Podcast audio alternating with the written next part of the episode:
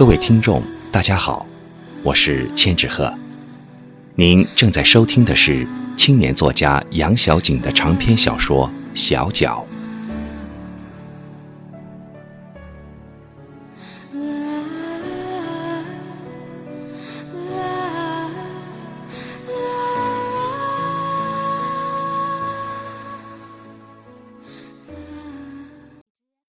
第三章二。那天晌午，秀照例到地里去送饭。自从盐城县解放后，女人们一改过去足不出户的习惯。农忙时节，一到饭时，都提着篮、挽着筐到地里去送饭。在野外劳动的男人们再也不用吃冷饭了。而且，自从村里成立了互助组。劳动效率也大大提高，原先十来天的活，五六天就能干完。那些劳力少的人家，别提有多高兴了。秀独自一人在蜿蜒的田间小道上走着，正午的太阳火辣辣的从头顶照下来，四周的玉米、大豆、高粱都绿得耀眼。不过，细心一点就会发现，那些绿叶的边角微微的卷曲着，已经有些枯黄了。入夏以来一直没有下雨，要是就这么旱下去，庄稼人的日子可就难过了。麦田里早熟的麦子在微风中轻轻地翻滚着。瘦小的麦穗让他不禁联想起春上逃难来的河南的小姐姐。那个面黄肌瘦的小姐姐被母亲牵着手，挨家挨户问肯不肯收留她做童养媳。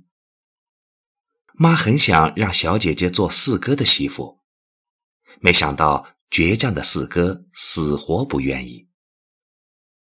谁知道她现在被母亲卖到哪里？做了谁家的媳妇？秀咬住嘴唇，告诫自己尽量不要想让人伤心的事，因为从小姐姐身上，他已经依稀看到了自己未来的影子。一路上，他低着头，猫着腰，只顾想心事，不时把身上的对襟之衫往下拽一拽。以防凹凸的曲线偷偷的跳动起来，可脑后那条齐腰的大辫子却偏要调皮的甩来甩去，惹得那些锄地的后生一个劲儿的看他。一个小伙子正放开嗓子陶醉着唱着《兰花花》，一见他，歌声戛然而止，不用回头。秀便觉得脊梁上像着了火似的，万分不自在。其实，看不看又有什么用呢？秀已经是有主的人了，十月里就要出嫁了，家里眼巴巴的等着他那点彩礼给三哥娶媳妇呢。早上，妈还手把手的教他剪了好多窗花，什么玉兔、公鸡。双喜，妈一边剪一边跟他唠叨出嫁的事。坐上花轿，心里一定要踏踏实实的，千万不要大惊小怪的叫嚷。到了婆家下了轿，千万不敢自己把盖头揭开。进了洞房，就盘腿坐到炕上，斯斯文文的才向大家闺秀。过门后一定要勤快懂事。尽量不要叫婆婆挑出不是来。再过四个来月，就成了人家的人了。妈放下剪刀，叹了口气，目光里的东西让人难受。别说了，妈，这样的话我不爱听。一提到出嫁，秀的心里就说不出的烦。那个人究竟是什么样儿？他从来没有见过，也无法想象。不过他断定自己肯定不会喜欢，因为他对他来说实在是太陌生了。在这个世界上，他只喜欢过一个男人，那就是他口口声声叫着哥的那个人。秀提着空碗和用过的筷子回到家里，又摆弄了一阵撂在窗台上的窗花，便下炕洗了手，用平常缠手的那块白布子把手缠了，坐在炕沿上。开始纳那双即将完工的布鞋。这是一双千层底的白帮蓝面的鞋，不是给他，是给老庄那个后生纳的。关于鞋的大小，他和妈曾商量了很久，最后按着年龄相仿的四哥的尺寸做的，也不晓得合不合脚。明明哥好几天都没来了，他在做什么呢？他现在来的越来越少了，见了面也不像小时候那样亲近随和了。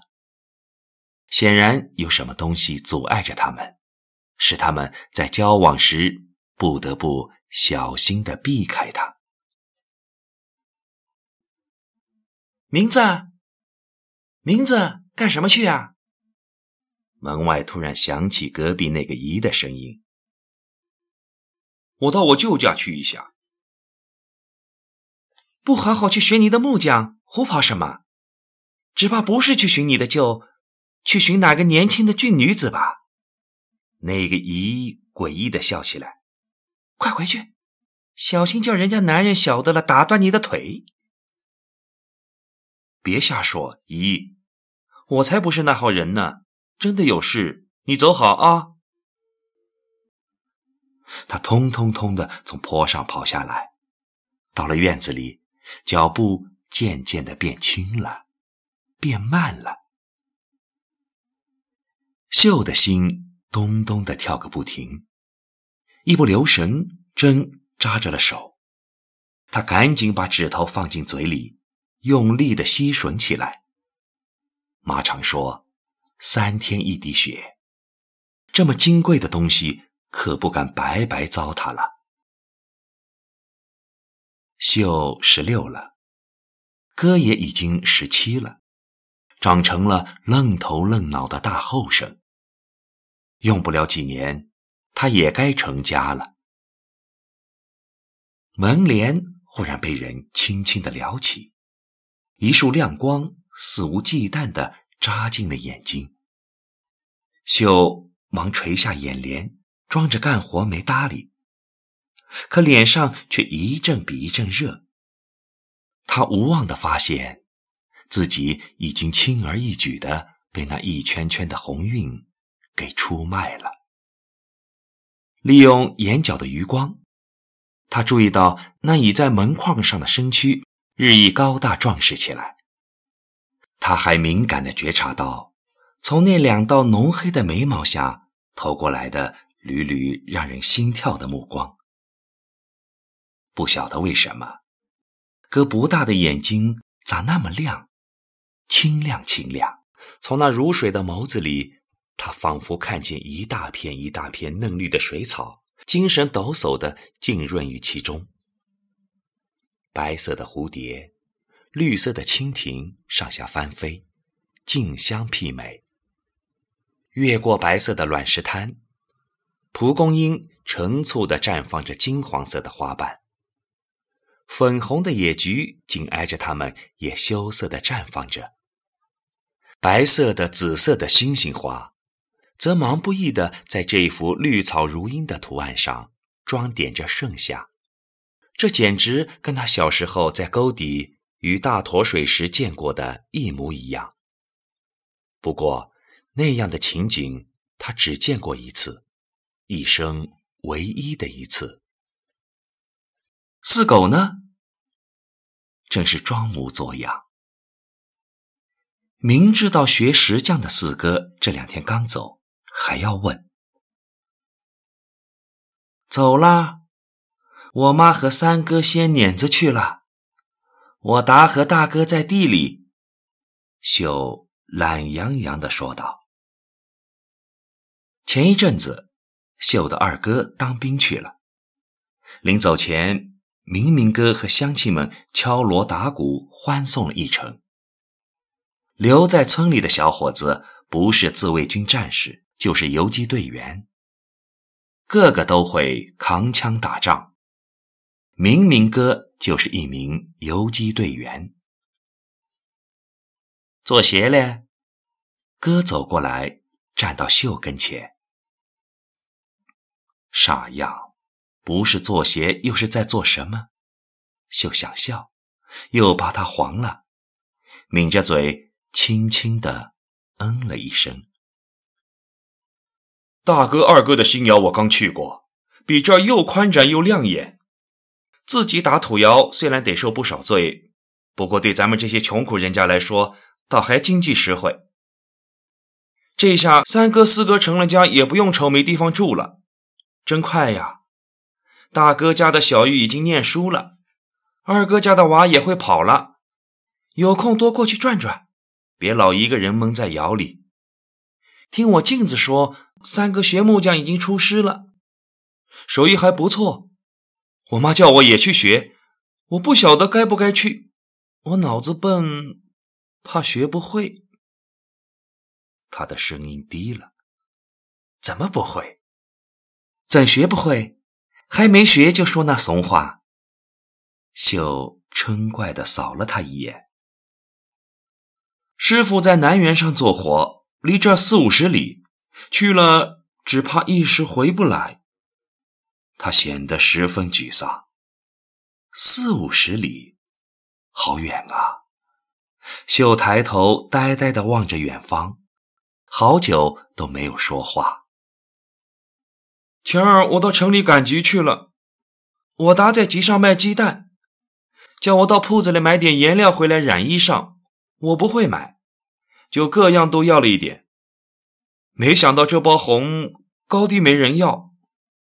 我姐出嫁了，我妈年纪大又不穿红的，只好拿来给你。我想，你一个女娃家肯定用得着。他展开一直紧攥着的右手，露出一个小小的纸包。他把纸包轻轻地搁在炕沿上，然后用异常沉重的目光盯着秀，哑着嗓子说了句：“妹子，哥走了啊！”便转身离去了。快出嫁的女子，哪个不要红衣裳？哥，你这不是给秀买的红，又是给谁？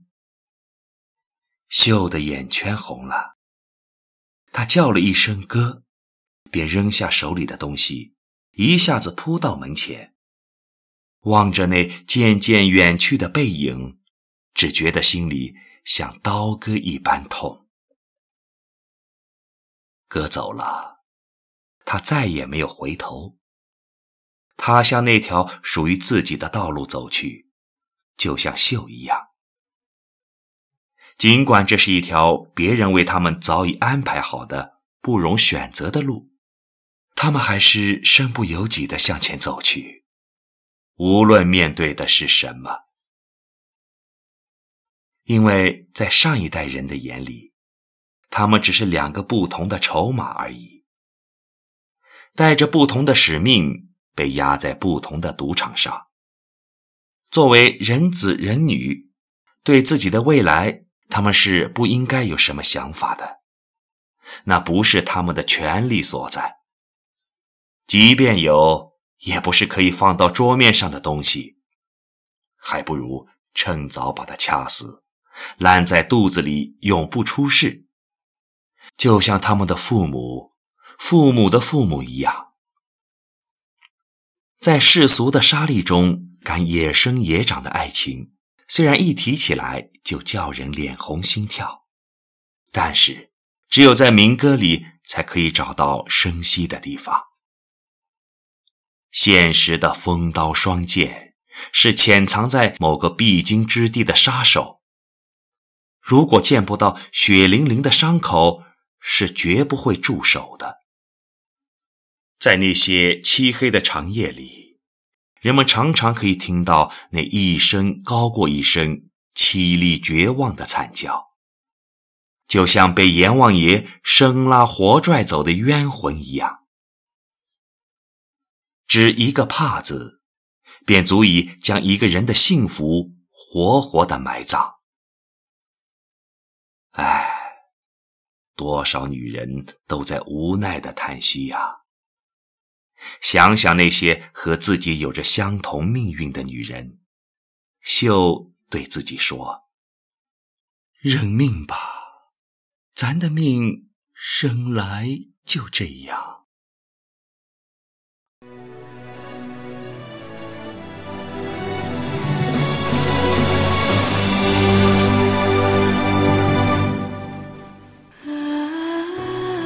各位听众，杨小景的长篇小说《小脚》，今天就播送到这里，欢迎继续收听。